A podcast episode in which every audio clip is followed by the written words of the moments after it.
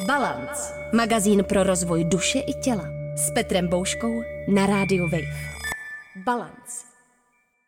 Příjemný poslech Rádia Wave vám přeje Petr Bouška, posloucháte magazín Balance, který dnes navštívila psycholožka, psychoterapeutka a krizová interventka Anna Jelínková. Ano, dobrý den. Dobrý den, děkuji za pozvání. I když za okny studia Rádia Wave je pěkné léto, tak my jsme dneska zvolili trošku těžké téma, ale já si myslím, že je důležité bavit se i o takových tématech. Naším tématem je sebevražda a sebevražedné myšlenky.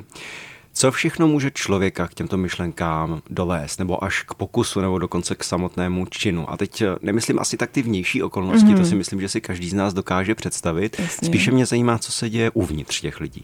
No, když vlastně představíte, že vás něco bolí a že vás, myslím fyzicky, že vás třeba že zažíváte nějakou nesnesitelnou bolest, tak eh, tohle to popisují lidi, kteří právě přemýšlí nad tím, že by ukončili svůj život že cítí uvnitř nesnesitelnou bolest, kterou už prostě nedokáží žít, že samotný život je bolí a dovede až vlastně k tomu, že přemýšlí nad tím, jestli by bylo lepší nebýt.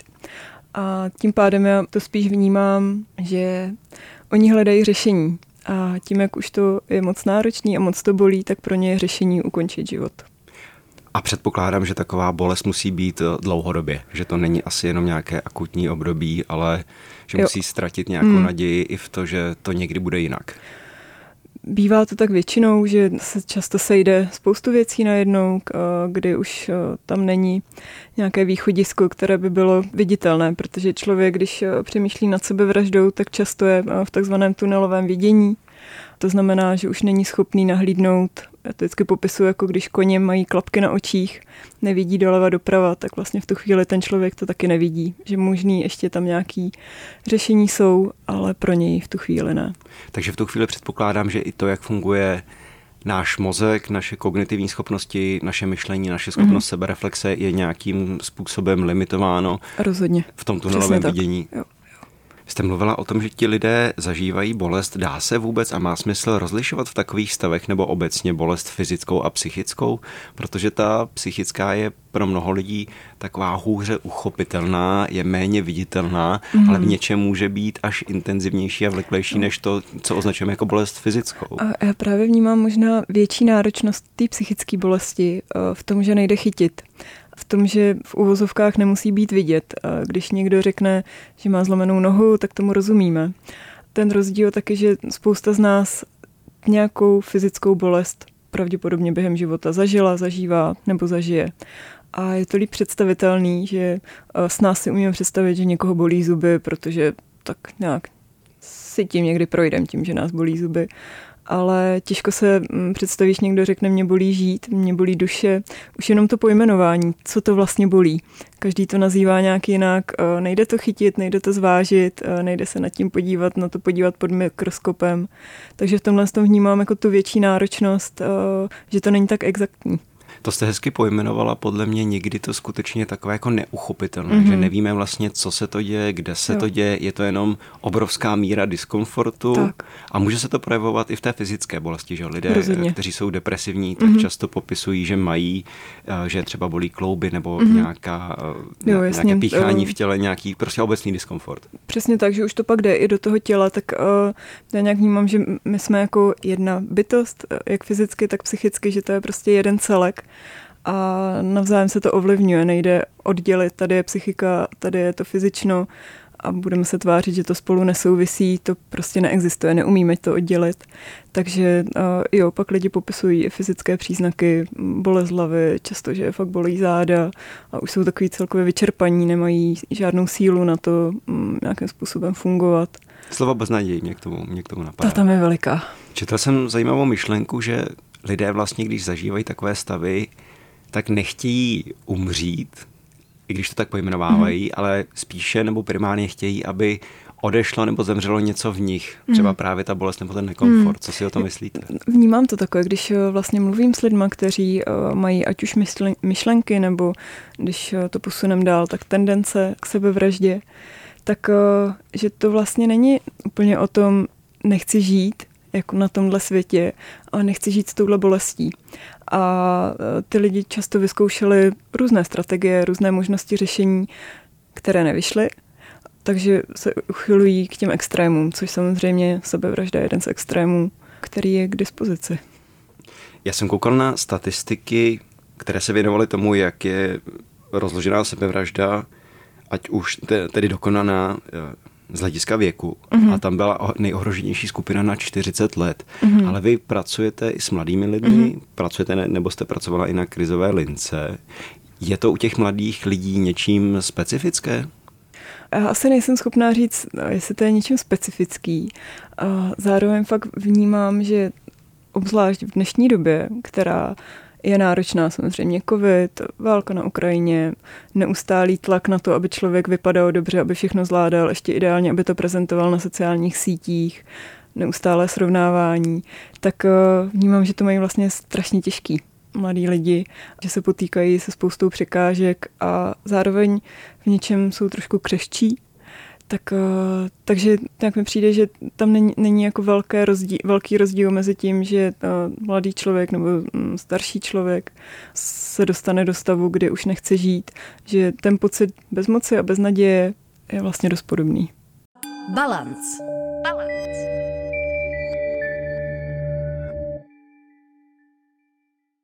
Stále s vámi magazín Balance na rádiu Wave. Dnes na těžké téma sebevraždy se bavím s Anou Jelinkovou.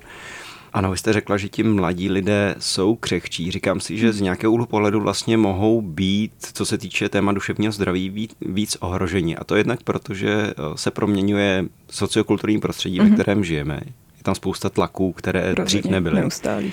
A zároveň mladší lidé zkrátka nemohou mít tolik zkušeností a kompetencí, hmm. protože ještě neměli čas a příležitost hmm. je získat. To znamená, že s některými problémy se třeba hůř vypořádávají než lidé, kteří jsou ve středním věku nebo starší. Tak.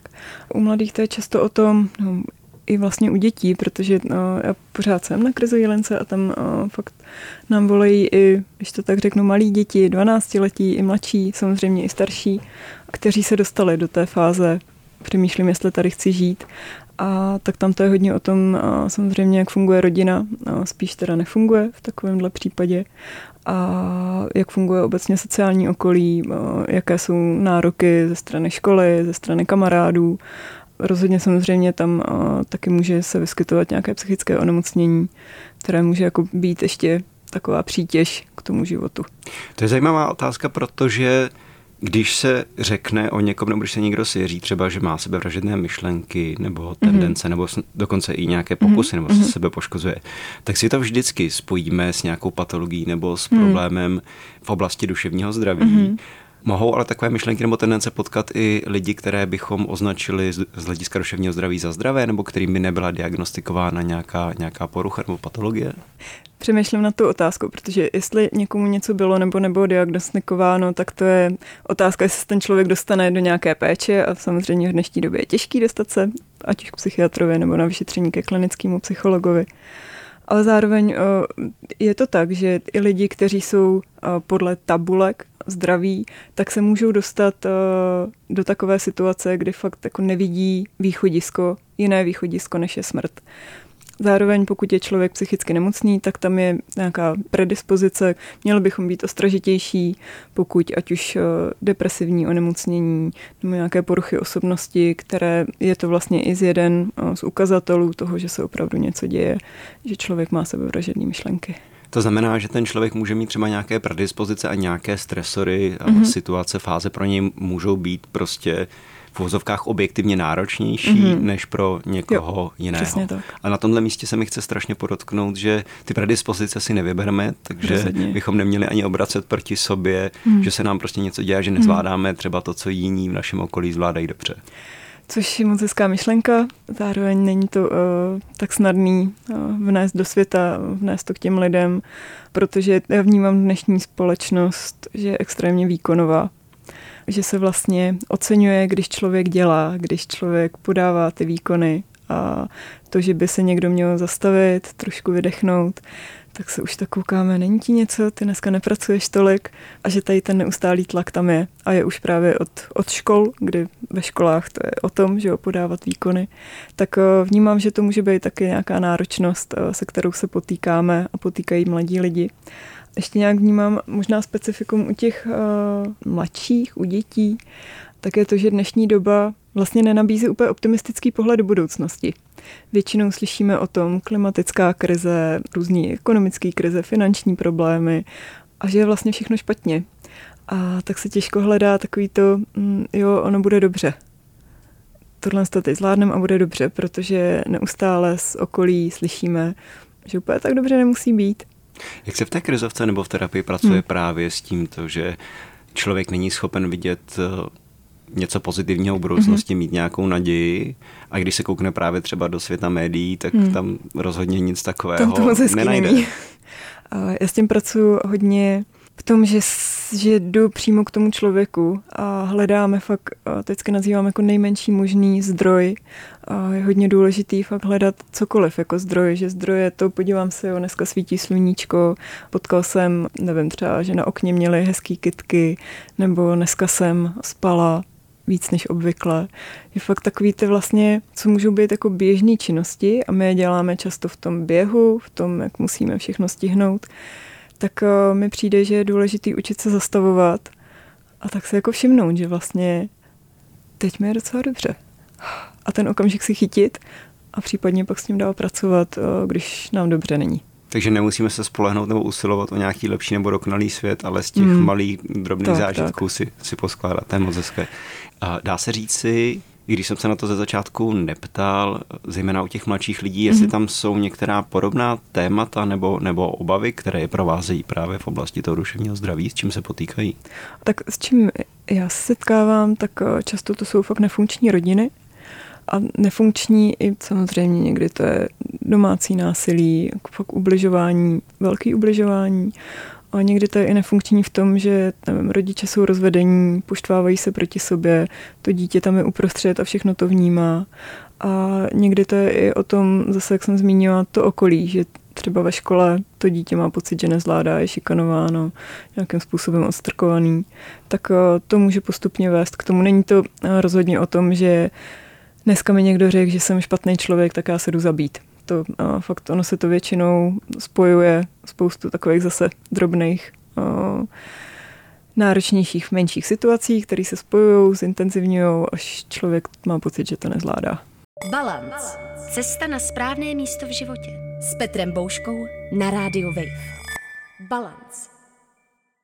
Ještě jednou pro dnešní den na rádiu Wave magazín Balance stále se na téma sebevraždy a sebevražedných myšlenek bavím s Anou Jelinkovou.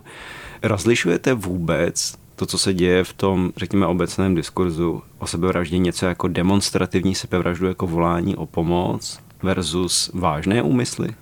Já vnímám, že když se řekne demonstrativní sebevražda, tak uh, já tomu nejsem úplně jako nakloněná, protože pokud člověk je schopný sáhnout na svůj život, na svoje zdraví, tak opravdu se musí dít něco vážného. A je jedno, že někdo z okolí řekne, teď to je taková hloupost, kvůli tomu se přece nebudu zabíjet. To neexistuje. Každý vnímáme svůj život naprosto individuálně a rozhodně nejde nějakým způsobem eh, generalizovat, že kvůli tomu by se nikdo nezabil. Neexistuje taková věc. Fakt každý člověk je jiný a každý ho může se střelit a trefit něco jiného fakt nevnímám moc rozdíl, že by bylo něco demonstrativního.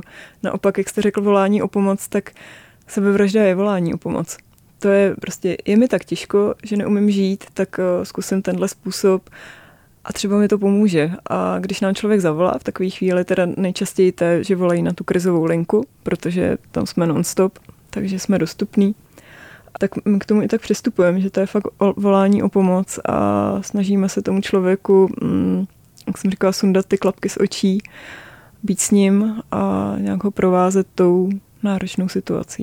Já si říkám, jestli to nemůže být bagatelizace nebo obrana z té druhé strany, že to tak odsuneme do kategorie, hmm. jo, to je jenom demonstrativní, hmm. to někdo chce pozornost hmm. a tak dále. Vlastně se nic neděje. Vlastně se nic neděje, hmm. tím pádem to není ani tak ohrožující hmm. pro nás a hmm. na nějaké úrovni se tomu nemusíme tolik věnovat, protože jo. to jakoby není vážné. Tak o, ono samo o sobě sebevražda je pořád tabu, obrovský.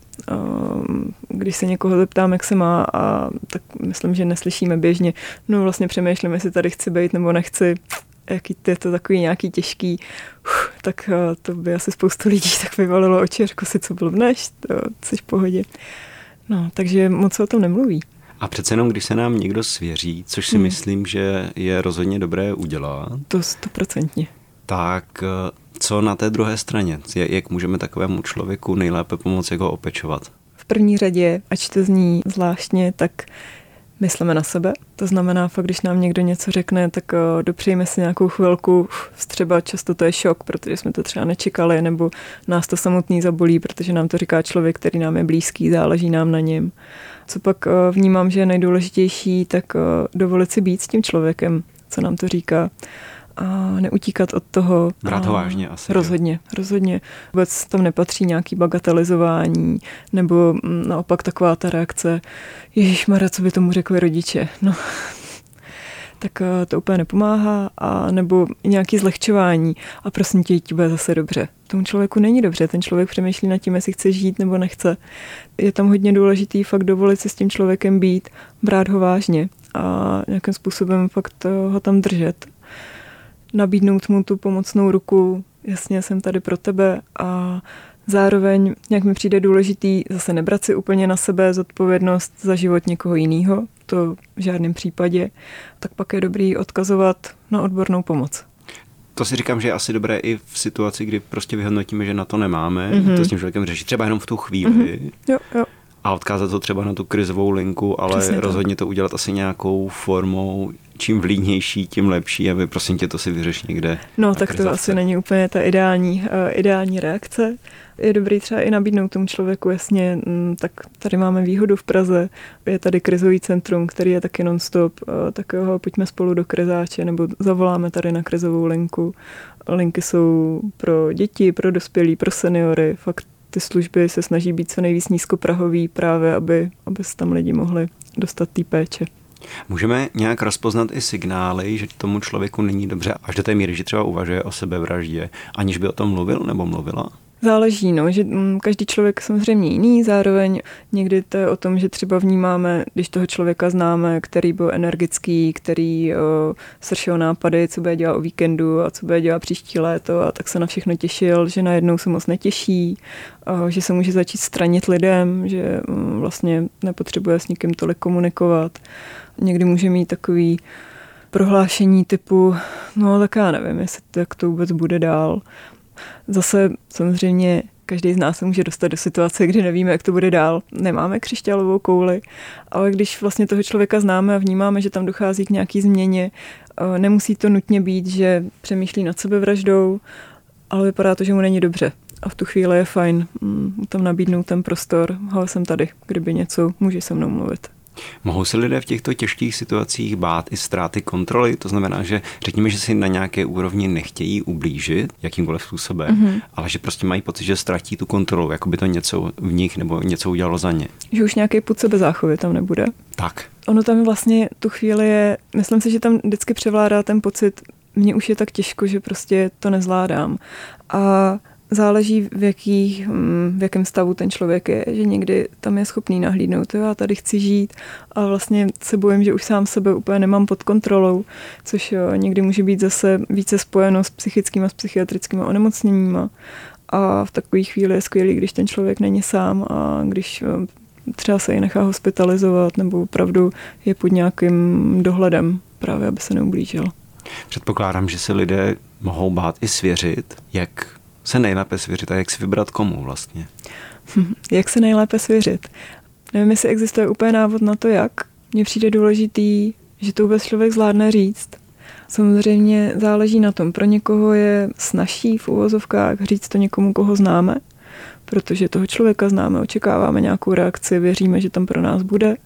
Pro někoho naopak je snažší říct to někomu, naprosto někomu neznámému, s kým se už třeba nikdy nepotkáme a od toho fakt velmi dobře fungují ty krizové linky, kdy často není vidět ani telefonní číslo, neptáme se na jméno, na příjmení, žádný identifikační údaje, a že to tam člověk fakt může bezpečně říct. Může tam o tom mluvit, aniž bychom říkali, Ježíš Maria, to dělat nesmíte. Tam jako vlastně to berem, že to je mm, jeden ze způsobů, jak vyřešit problémy. Je to definitivní, je to fatální, není z toho cesty zpět, což tím lidem říkáme, ale pořád to je jeden ze způsobů.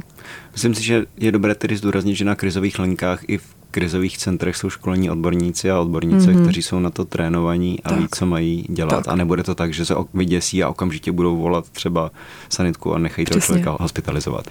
I když tam je ta touha samozřejmě tomu člověku pomoci, aby mohl žít, tak ale nejde to do toho, no a tak vy to teď udělat, přece nesmíte, to je úplně strašný. Tak to ten člověk neuslyší.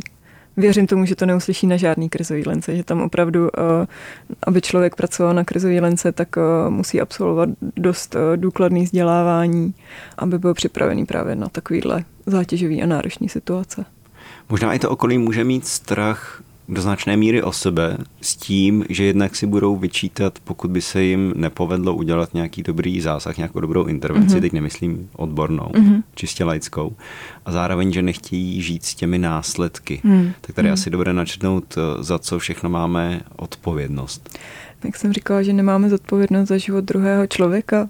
Zároveň samozřejmě platí, pokud eh, se k nám dostane nějaká informace, eh, jak se to říká, takovou tu mm, právnickou hatýrkou z hodnověrného zdroje, uvěřitelného a podobně, tak eh, nějaká povinnost tam je, což vlastně končí tím, že třeba zavolám záchranku a řeknu, jo, kamarádka se mi svěřila, že chce zemřít. Pak už to je zase na těch dalších odbornicích, jak to vyhodnotí, jestli řeknou, no, tak to necháme být, anebo spíš teda si to eh, nějakým způsobem prověří a případně tomu člověku pomůžou. A jsou lidé, kterým už nelze pomoct, že jsou v takové fázi, že už si to nenechají rozmluvit? To je taková až filozofická otázka, ano. protože my vlastně málo kdy, pokud se ta sebevražda v úvozovkách povede, tak už se těch lidí nemůžeme zeptat, jestli to bylo teda to dobré řešení, jestli nelituje toho, že to udělal. Zároveň z nějakých výzkumů vyplývá, že když se člověku podaří rozmluvit sebevražda, tak snad jenom 5% se pokusí znova o tu sebevraždu. Takže fakt je, je, my vždycky říkáme, že je dobrý, když o tom ten člověk mluví, protože tam je velká naděje, že se mu sundají ty klapky z očí a on nahlídne nějakou možnou pomoc nebo nějakou možnou cestu. I s tím, že ta možná cesta je, nechám se hospitalizovat. Takže v momentě, kdy tohle temné místo člověk proskoumá, tak je hmm. pravděpodobné, že se na příště, že se třeba do něj nebude dostávat. Ideálně. Ideálně, anebo se v ním jo. dokáže lépe pohybovat tak. a třeba ho už to tolik eh, nezatíží. Mm-hmm. Samozřejmě jde tam ruku v ruce s tím, že je skvělý, když takový člověk je pak v další jako kontinuální péči, což tady narážíme na kapacity psychiatrické péče, psychoterapeutické péče, které bohužel jsou omezenější Přesto mi přijde důležitý, aby se člověk hledal jako ty odborníky a aby na to nebyl sám. Někdy se setkáváme s tím, že sebevražda je rámovaná jako zbabilost, jako nějaký útěk nebo zjednodušení. Ale já si myslím, že to chce vlastně dost odvahy se do takového stavu, Rozhodně. když přijde pustit, hmm. snažit se vypořádat s těmi myšlenkami, s tou, hmm. s tou bolestí. Hmm. A ještě odvážnější, minimálně v některých případech, je opravdu jít to řešit, říct si o tu pomoc. Hmm. To, chce, to chce velkou porci uh, odvahy. Rozhodně to nevnímám jako zbavilost, eh, protože všichni máme nějaký put sebezáchovy nebo put k životu v sobě a když eh, tenhle put je přikročený, tak to musí být něco extrémně silného, něco, co asi řeknu naštěstí spousta z nás se neumí představit, že se dostaneme vůbec do takovéhle situace. Naopak eh, je to o tom pak eh, mít velkou sílu, velkou odvahu, když to člověk řekne nahlas a řekne si o tu pomoc. A já ať už v terapii, protože i v terapii se s tím setkávám, tak na té krizové lince vždycky vyjadřuju jako fakt díky, že ten člověk o tom zvládá mluvit, že to udělal strašně důležitý krok, který rozhodně není vůbec jednoduchý. A věřím, že ne každý ho zvládne. Jasně jsou nějaké statistiky sebevražednosti, zároveň eh, je to o tom, že některé třeba autonehody, tak tam úplně nemůžeme zjistit stoprocentně, jestli to byla nehoda nebo jestli to byla sebevražda. Stejně tak s předávkováním, někdy to může být v úvozovkách omylem, někdy to může být fakt úmysl a ne ovšem se ví.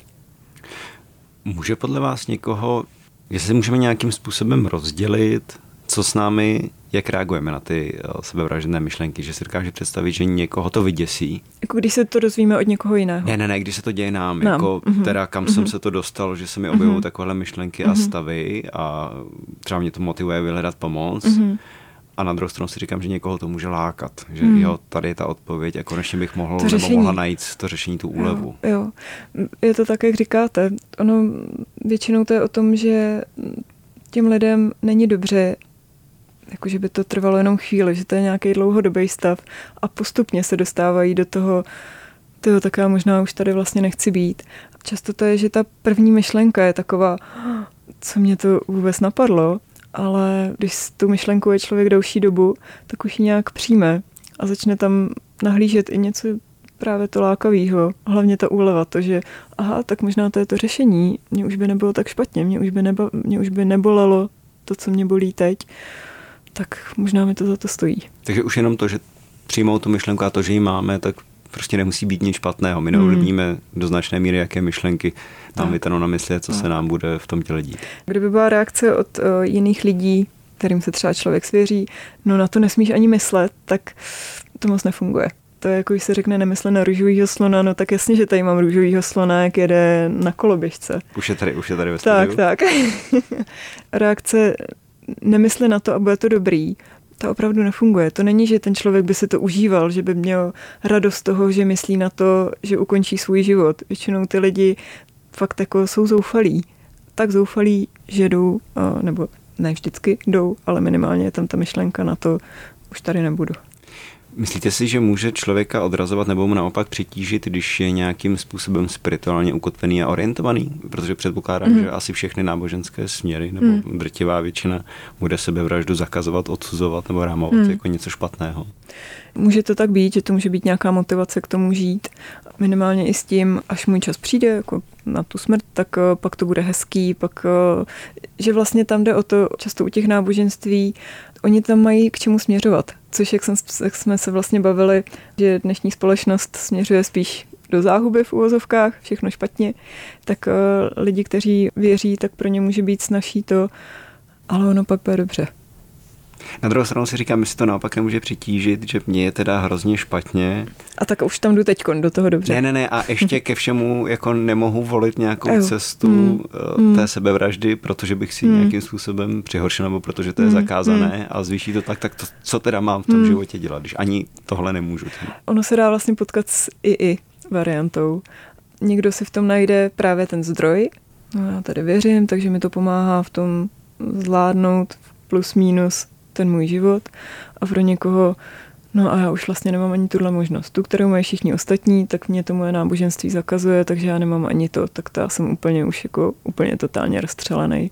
Takže zase záleží, jak člověk je schopný k tomu přistoupit a samozřejmě úplně se neorientuju ve všech typech víry, tak i jak ta víra přistupuje k tomu, že se člověk dostane do stádia, kdy přemýšlí, jestli tady chce žít nebo nechce.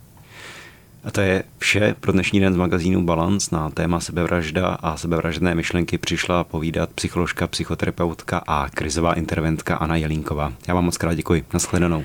Já děkuji a přeji, ať máme všichni dobré dny. Balance. Překonejte limity vlastní hlavy. Balance. Přihlaste se k odběru podcastu na wave.cz lomeno podcasty a poslouchejte Balance kdykoliv a kdekoliv. I offline. Partnerem tohoto pořadu jste vy, posluchači Českého rozhlasu. Už sto let vysíláme díky vám. Děkujeme.